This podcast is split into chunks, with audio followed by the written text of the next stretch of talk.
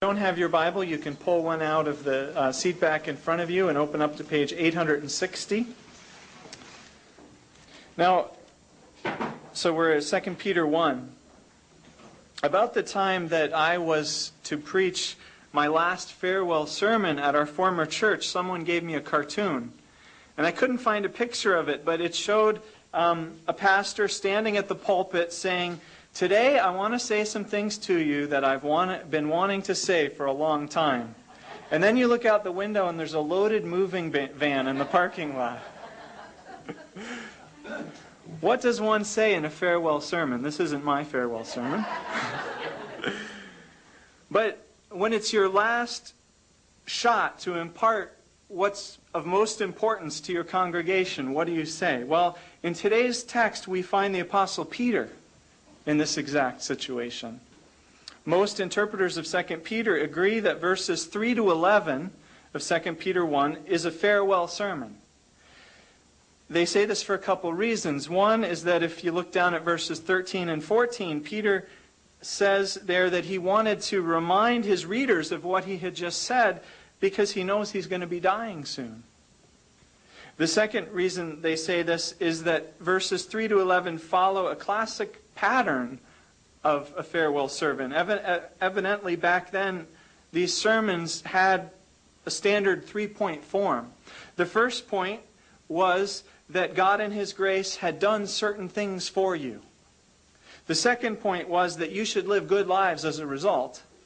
And the third point was that this is all the more important because the end is coming and what we do in this life has eternal consequences. And these are the exact three points that we find in Peter's short sermon here in verses 3 to 11. Verses 3 to 4 are about what God has done in his grace for us. Verses 5 to 10 are about how we should live. And verse 11 is about our eternal destiny.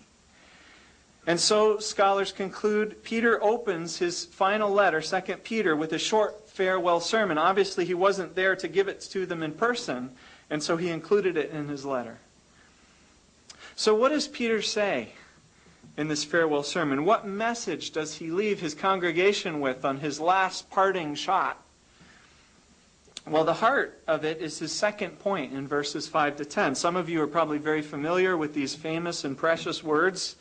Make every effort to add to your faith goodness, to goodness, knowledge, to knowledge, self control, to self control, perseverance to perseverance, godliness, to godliness, brotherly kindness, to brotherly kindness, love.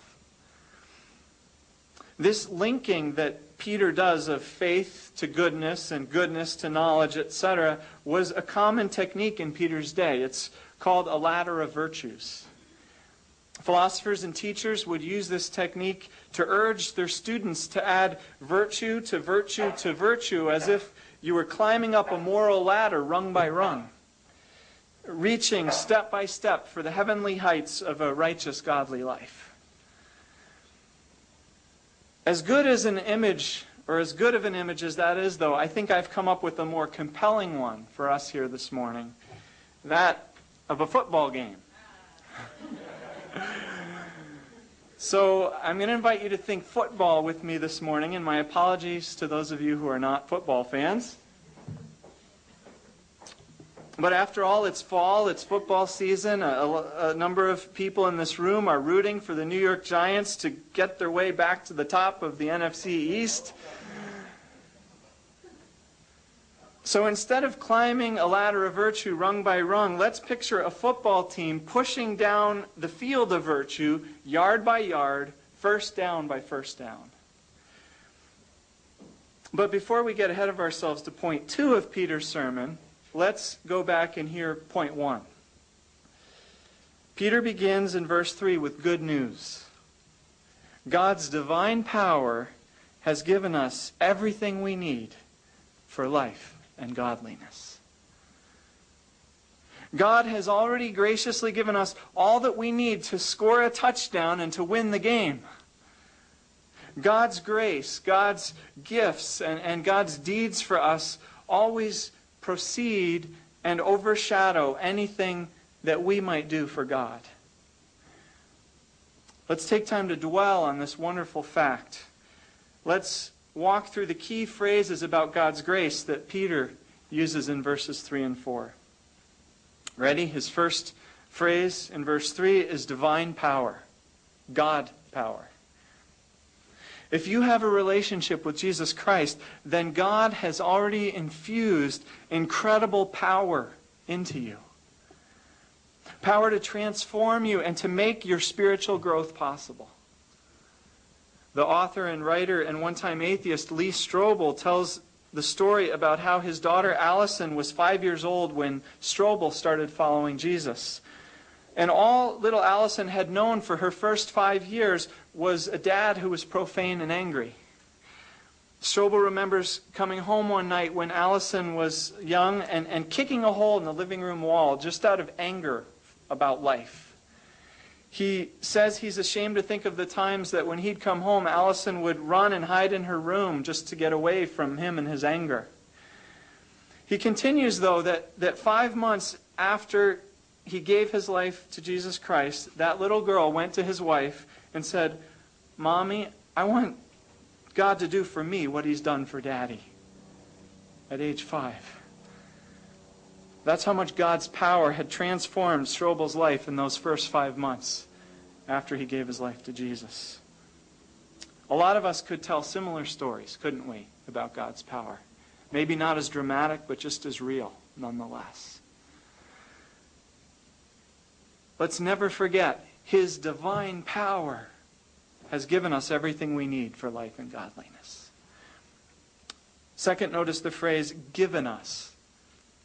Literally, the Greek word is bestowed upon us. It has an, an official air about it, a royal air, like when the Queen of England bestowed knighthood on Sir Paul McCartney several years ago, or when a king grants, bestows a castle or a large holding of land to a noble. The divine heavenly King, our Father, has royally and officially bestowed upon us everything we need for life and godliness. Wow. Everything we need. That's our next phrase. Like a rich football owner who has enough capital to pull out all the stops for his franchise, to give them the best of the best, to recruit the best talent, to provide the best coaching, the best facilities, the best equipment, the best training. But for a football team, it takes more than all that to win, doesn't it? It takes determination, it takes discipline, it takes strength and speed and skill. And an owner, an owner can't provide those things for his team no matter how rich he is. But the amazing thing about God's power is that God can and has given us everything we need. God has given us even those intangibles that money can't buy. He's given us hope. He's given us inner strength to overcome. He's given us a new heart and a new spirit, the moral strength to excel and to grow. In His great power, God has bestowed upon us everything we need for life and godliness. Where? Where do we find these things? Where is the equipment locker where these winning resources are kept? Well, our next phrase tells us through the knowledge of Him. The Him here probably refers to Jesus. When we know Jesus, we find in Him everything we need. We need look no further. It's all found in knowing Him. You know, I grew up in a Christian family, and for years, my parents encouraged me to entrust my life to Jesus, but I, I kept putting it off. Do you know why I kept putting it off? Because I knew that Jesus demanded all of me, and I didn't think that I could be that committed. But when I finally did give my life to Jesus in college, do you know what I discovered? I discovered that I didn't have to wait so long. I, could have come to Jesus sooner because as soon as I came to him, he gave me everything I needed to become committed. Even a new heart that wanted to. When we know Jesus, we have everything we need for life and godliness. The next phrase for us to notice is the phrase called us. Greg Howe reminded us a couple weeks ago of what it's like as a kid to stand there at recess or in gym class when they pick teams. And as Greg put it, you always hope you're picked before the kid on the crutches, right? well, Peter speaks into that situation with more good news for us. In the game that really matters, he tells us that Jesus has already picked us for his team. He's called us. He said, Hey, Dick. Hey, Robert. Hey, Liz. Hey, Dylan. Hey, Mark. Hey, Arthur. Hey, Mickey. Come, please, be on my team. I want you to play with me. Yay!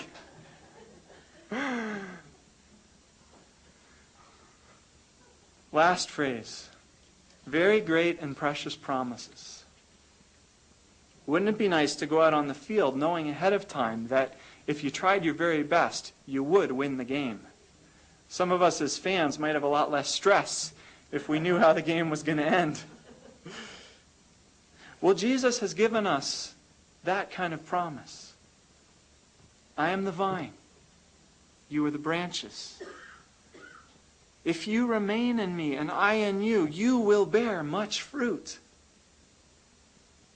I am the good shepherd. My sheep listen to my voice, and they shall never perish. No one can snatch them out of my hand. We could go on, promise after promise that Jesus has given. Very great and precious promise after very great and precious promise.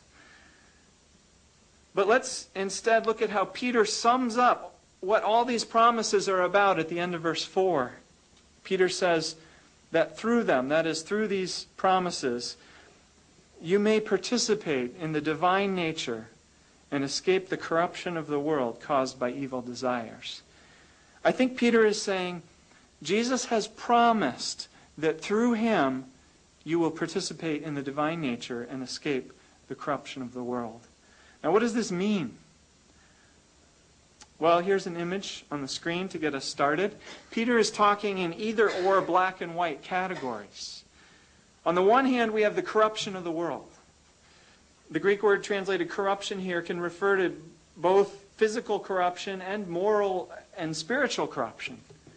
Food spoils, uh, cars rust, houses, buildings crumble, our bodies grow old and deteriorate. Everything generally runs down toward decay. But this is true spiritually as well. Our, our evil desires pull us away from God. Running with the wrong crowd can, can sway us to compromise our convictions. Apart from God, this world tends to corruption, both physically and morally and spiritually. I mean, just look at America. We can see it happening before our eyes, can't we? But Peter says Jesus has promised to rescue us from this corruption, to bring us out of this, this first category, and to bring us into the second, where we participate in the divine nature. Now, what does that mean? The divine nature. Well, it doesn't mean we become gods or that we, we are swallowed up into God. Rather, it recognizes that the divine nature, God's nature, is just the opposite of the world which is prone to corruption. God doesn't deteriorate or run down. God's character can't be corrupted by evil. So to share in God's nature is to become like God, to share these qualities, to become more solid, more substantive, more grounded, more enduring. To live without fear of corruption. I mean, sure, our bodies will run down and die, but this is only a temporary setback. Because God is going to raise them again incorruptible.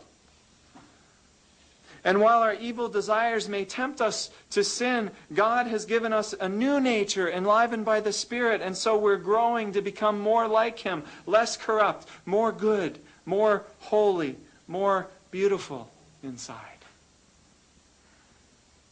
This is good news. What wonderful promises. Is anyone else getting cold?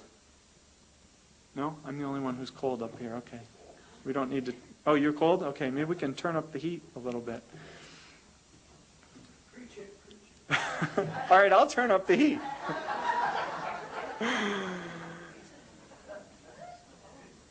all right, well, all this good news leads us into how we should respond and live in light of it, which brings us to Peter's second point in verses 5 to 10. Since we're destined to leave corruption behind and to participate in the divine nature, Peter exhorts us to get busy moving the football down the field in that direction. In fact, he urges us in verse 5 to make every effort. Make every effort to grow mature, or to grow and mature morally and spiritually. Now, one of the best writers today on the topic of spiritual growth is Dallas Willard. And Willard makes the point that some Christians mistakenly think that because we're saved by grace, effort is a bad thing. In fact, some of these Christians are afraid of effort because doesn't effort mean that we're trying to be acceptable to God by what we do, by our works, instead of by what God has done, by God's grace? If, if God has freely and graciously forgiven our sin and reconciled us to himself through Christ, some Christians reason, shouldn't we show our faith in this fact by not trying to do anything to make ourselves acceptable? Are you following how people could reason this way? Well, Willard points out what a major fallacy this is and what a dangerous fallacy. He says simply, grace isn't opposed to effort at all. What grace is opposed to is earning. Sure, there's nothing we can do to earn God's favor. Christ has already earned it for us. We just receive that by faith. But God's great love moves us and inspires us to exert great effort, to live up to all that God is, is calling us to become. Are you following me as to the difference between earning and effort? Well, that's what Peter is getting at here. He, he urges us to, to make great effort.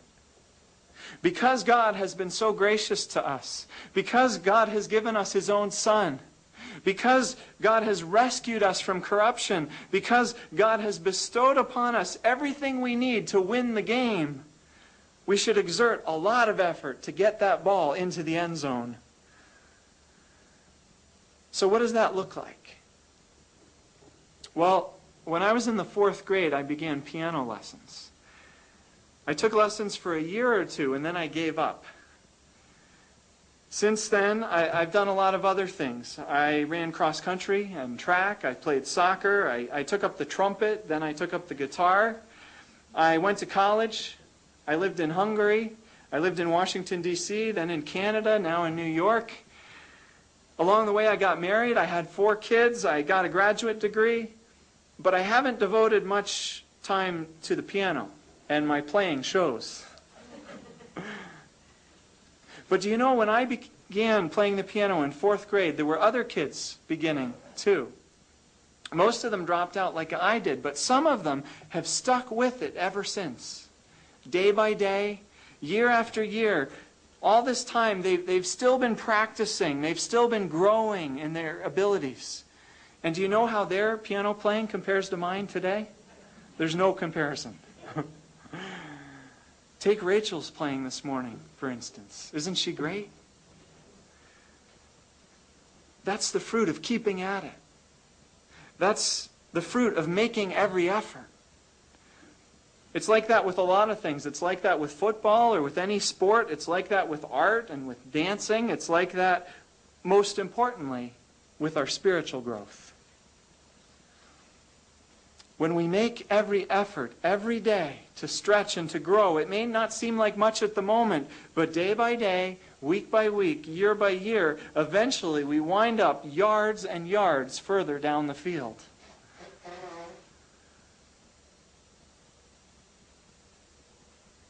We're down here, and, and the people who gave up years ago are still back there where I am with my piano playing. Are you still growing? Are you still making every effort? Or have you stalled somewhere along the way?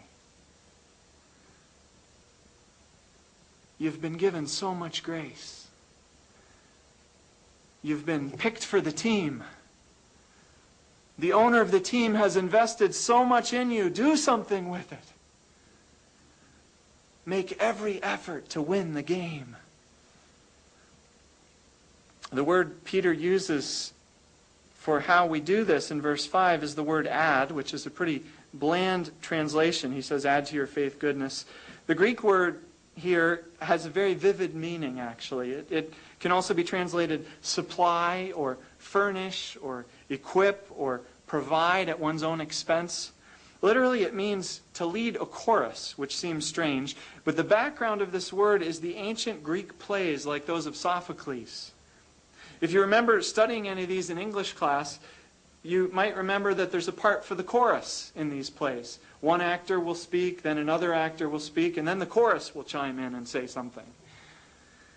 William Barclay explains these Greek plays needed large choruses and were therefore very expensive to produce.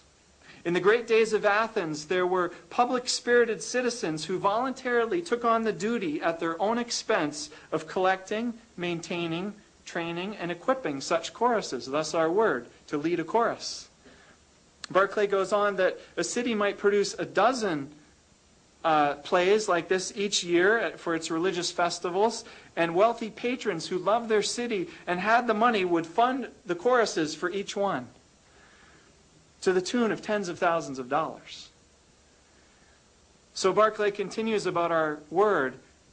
The word has a certain lavishness in it. It never means to equip in any cheese paring or miserly way. It means lavishly to pour out everything that is necessary for a noble performance. So, Peter urges his people to equip their lives with every virtue. And that equipment must not be simply a necessary minimum, but lavish and generous. The very word is an incitement to be content with nothing less than the loveliest and most splendid life. All right, well, let's look at the virtues themselves that we're to equip ourselves lavishly with. One thing we need to know about ladders of virtue, like the one Peter gives us here, is that they weren't meant to be taken in strict, strictly logical order. In other words, don't spend a lot of time trying to figure out how faith leads to goodness and goodness leads to knowledge usually only the first virtue and the last virtue were put there intentionally.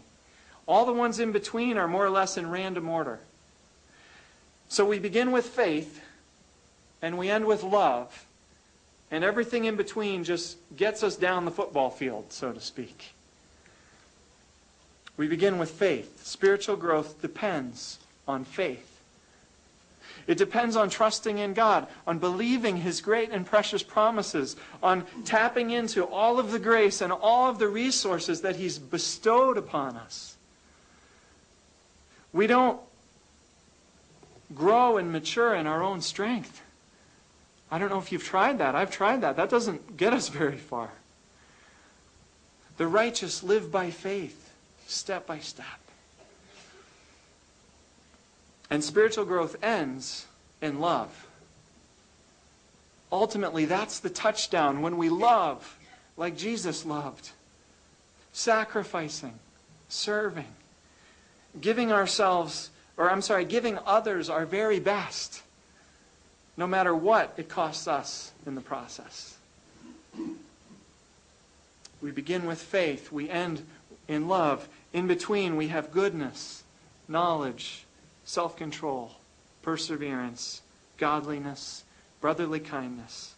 Each of these deserves a sermon of its own. Peter urges us to lavishly supply our lives with each of these virtues. Because remember, God has bestowed on us through Jesus Christ everything we need to succeed. Well, what if we don't? What if we get distracted by all the other demands and opportunities of life, like I did with the piano? What if we settle for where we are right now and we figure maybe we'll get back to it someday when we have more time? Well, Peter warns us of the consequences in verses 8 and 9. First, he says, we'll be ineffective and unproductive in our knowledge of Jesus. In other words, if we're not growing, our relationship with Jesus won't mean a hill of beans. It will be pointless, useless, fruitless, worthless. Imagine our team makes it to the Super Bowl, and by halftime we're behind 49 to 0. Not because the other team is better, but because our team isn't even trying. There's no hustle. On, on offense, the line isn't blocking. The receivers aren't fighting to get open. The, the running backs are taking the handoff and then just bracing for the tackle. On defense, the secondary isn't keeping up with the receivers. The, the other team fumbles and, and they don't even try to recover it. It's like the whole first half they just stood around with their hands in their pockets. As a fan of the team, how do you feel? Ugh. You want to yell at the TV. I mean, it's one thing if your team plays their heart out and gets beat, but it's another if they don't even try. What do you think the coach is going to say to them at halftime? A lot of things. He's going to remind them that the owner of the team has shelled out a lot of money, has equipped them with everything they need to win the game. And he's going to ask them in no uncertain terms if they showed up today to play football or not. Well, it's the same thing with our relationship with Jesus. Peter warns us that if we're not moving the ball down the field, if we're not growing in these virtues, then we're being ineffective and unproductive in our knowledge of Jesus, who's given us everything we need. Second, in verse 9, Peter says, if we aren't growing in our character and maturity, then we're nearsighted and blind. We're clueless. We haven't gotten the point of the game yet. It hasn't dawned on us yet why Jesus has saved us. We've forgotten, verse 9, that, that Jesus has cleansed us from our past sins, Peter says. Why do you think Jesus cleansed us from our past sins? So we can go on living a life of sin now that we're a Christian? No. The whole point of salvation is that God loves us so much that He wants us to leave the sin mess behind. So that we don't stay in the corruption of the world, but, but so we can march down the field yard by yard until we reach the godliness and love of, of the divine enduring nature.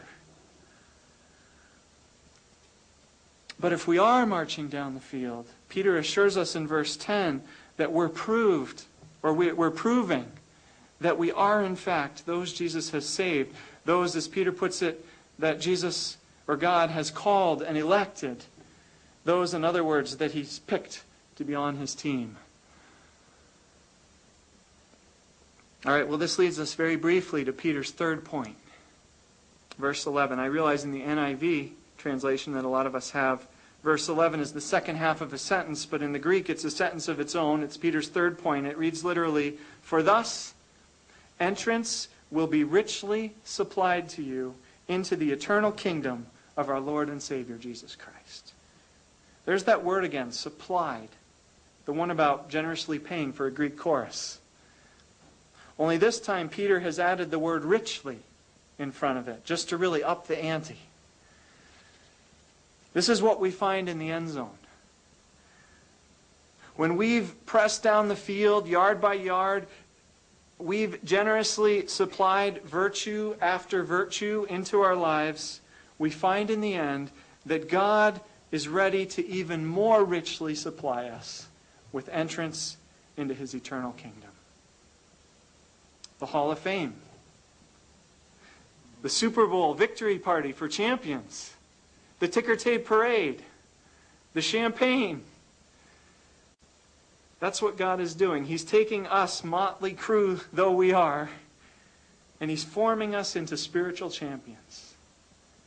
People of faith, people of knowledge, people of goodness, people of self control, people of perseverance, people of godliness, people of brotherly and sisterly kindness, and above all, people of love. People fit to live and reign with Him in His kingdom forever. Someone want to say amen? Amen. amen. All right, here's the challenge. First, I want to point out that this spiritual growth business is a team sport.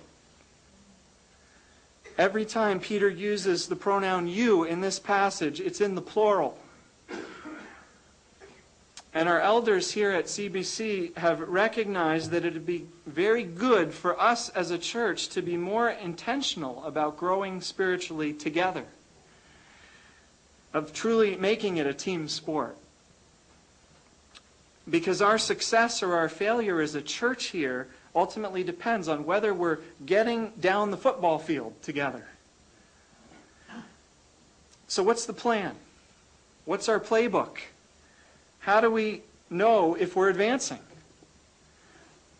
Well, our elders have been looking at some possible strategies that we could employ. And, and the first step in any strategy is to develop a common team language. Every player on a football team has to learn the plays and the names of the plays so we all know what we're talking about. We've got to be on the same page about how things work on this team. And so this Sunday and next, we want to introduce you to a couple of good playbooks for spiritual growth that, that we could use. And my challenge to you, and I think it's God's challenge to us through this text of 2 Peter, is to take an active interest in what our elders are proposing. Ask questions, consider the implications, uh, consider how you might be involved. As our elders continue to figure out, and as we figure out as a church, how we can be more intentional together in helping one another to grow spiritually. Today, we want to introduce you to one playbook. It's called the 30 Core Competencies. Now, maybe one of you can come up with a more catchy name for it than that. Next week, we'll introduce you to another playbook called Life Shapes. And uh, in your bulletin on a green sheet, we've put a summary of both of these that you can look at between this week and next week. There's some extras on the table in the foyer, too, if you don't have one to look at. All right, if we can have the next picture up here. I gave up art lessons about the time I gave up piano. Today's playbook, the 30 core competencies, recognizes that when we grow spiritually, that growth happens in our heads, in our hearts, and in our hands. In other words, what we believe, what we practice or do, and who we are, our characters and our virtues. The 30 core competencies set out 10 basic beliefs that growing followers of Jesus believe, 10 basic practices that growing followers of Jesus do, and 10 basic virtues that growing followers of Jesus are coming to possess. Maybe we can have the next slide. There they are. Don't worry about memorizing them all right now. They're, they're on your sheet to look at later. Last week, if you were here, I mentioned a national survey that George Gallup did, and we put the results in your bulletin. There's a few more out on the table as well. He was getting a national picture of where Americans are at in these 30 beliefs, practices, and virtues. And now it's our turn to take the survey. Both as an interesting way to get exposed to the 30 core competencies and also as a way of seeing what yard line we're currently on as a church. The survey is anonymous. No one will know what, you what you put down, so be as honest with yourself as you can. Uh, but next Sunday, we'll have the group results to see um, how we did as a church, and we can even compare ourselves to Gallup's national results if we want to. And the survey asks 30 questions, each one of them tied to one of these 30 core competency here. Um, and you'll see when you look at the survey that it asks you to rank each question on a 1 to 5 scale. It applies to you completely or it doesn't apply to you at all or somewhere in between. Then at the end, there's just a few demographic questions in case we want to get fancy and stratify our results by gender or age or something like that. Um, please don't take these surveys home. Um, we're going to give you some time to do them here at the end of the service. That way we'll have time to collect them and, and to get them all into the computer and tallied before next Sunday. Uh, when you're done, there's a basket out in the foyer where you can put them. The surveys are in your bulletins, and I have some extras here as well. Um, I also have some pencils. I'll pass these around in just a second. Actually, I'll put the pencils up here.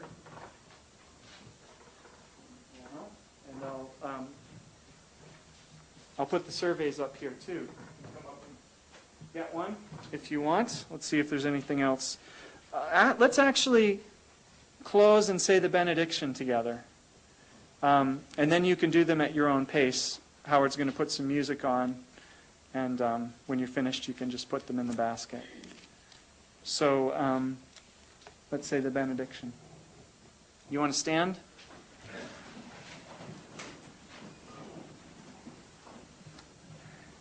Now may the God of peace make you holy in every way, and may your whole spirit and soul and body be kept blameless until that day when our Lord Jesus Christ comes again.